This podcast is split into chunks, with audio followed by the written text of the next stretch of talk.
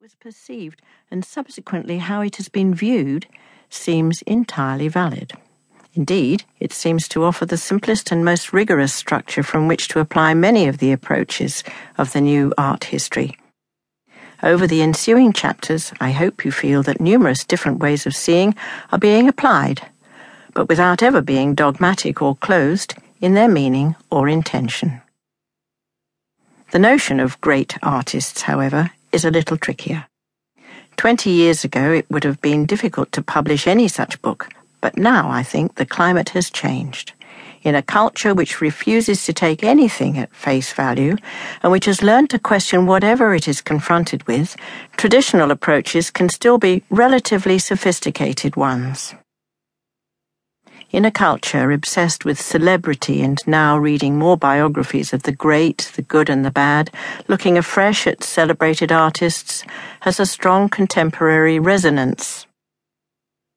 Finally, in a world which embraces the visual arts more broadly than ever before in human history, that is more visually literate than any previous one, the idea of selecting a dozen or so artists whose work has, by broad consensus, had the greatest impact, which is seen more profoundly to evoke the world in which it was made and which continued to strike a chord over the centuries, seems both playful and productive as a means of exploring some of the spine tingling, eye opening, heart stopping, gut wrenching, mind blowing art of the past.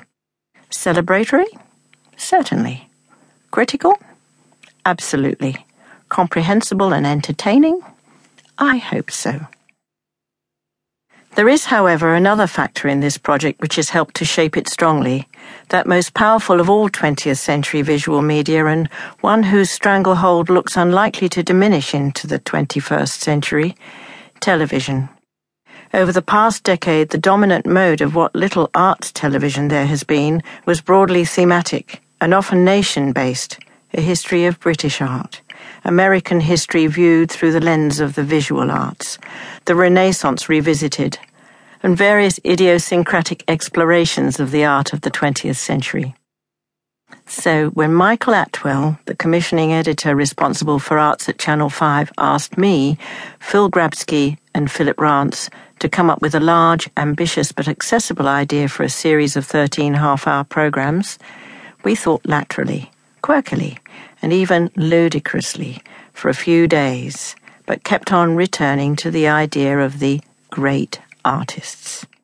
After all, the most enduring book on art written by the man often hailed as the father of art history, Giorgio Vasari, was called The Lives of the Most Eminent Painters, Sculptors, and Architects.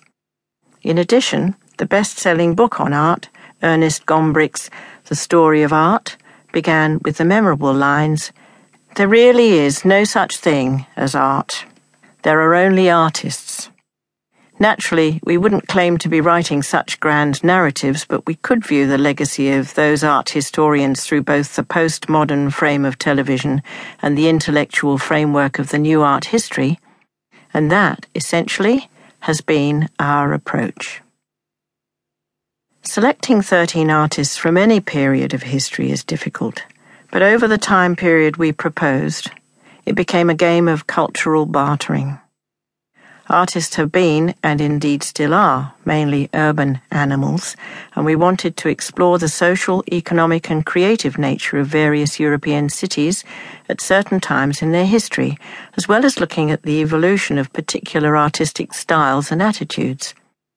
An artist like Caravaggio, probably the most glaring omission, was left out because there was a danger that the selection was becoming too Italianate, and that Rome loomed a little too large.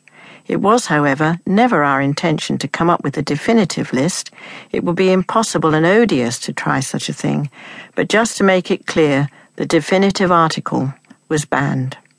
This, therefore, is a book surveying the life and work of various great artists rather than the great artists, and there can always be a sequel. The Renaissance was the obvious starting point, not least because the idea of the artist as we now understand it was nurtured in 14th and 15th century Italy. It was here that painters and sculptors began the slow shift from artisan or craftsman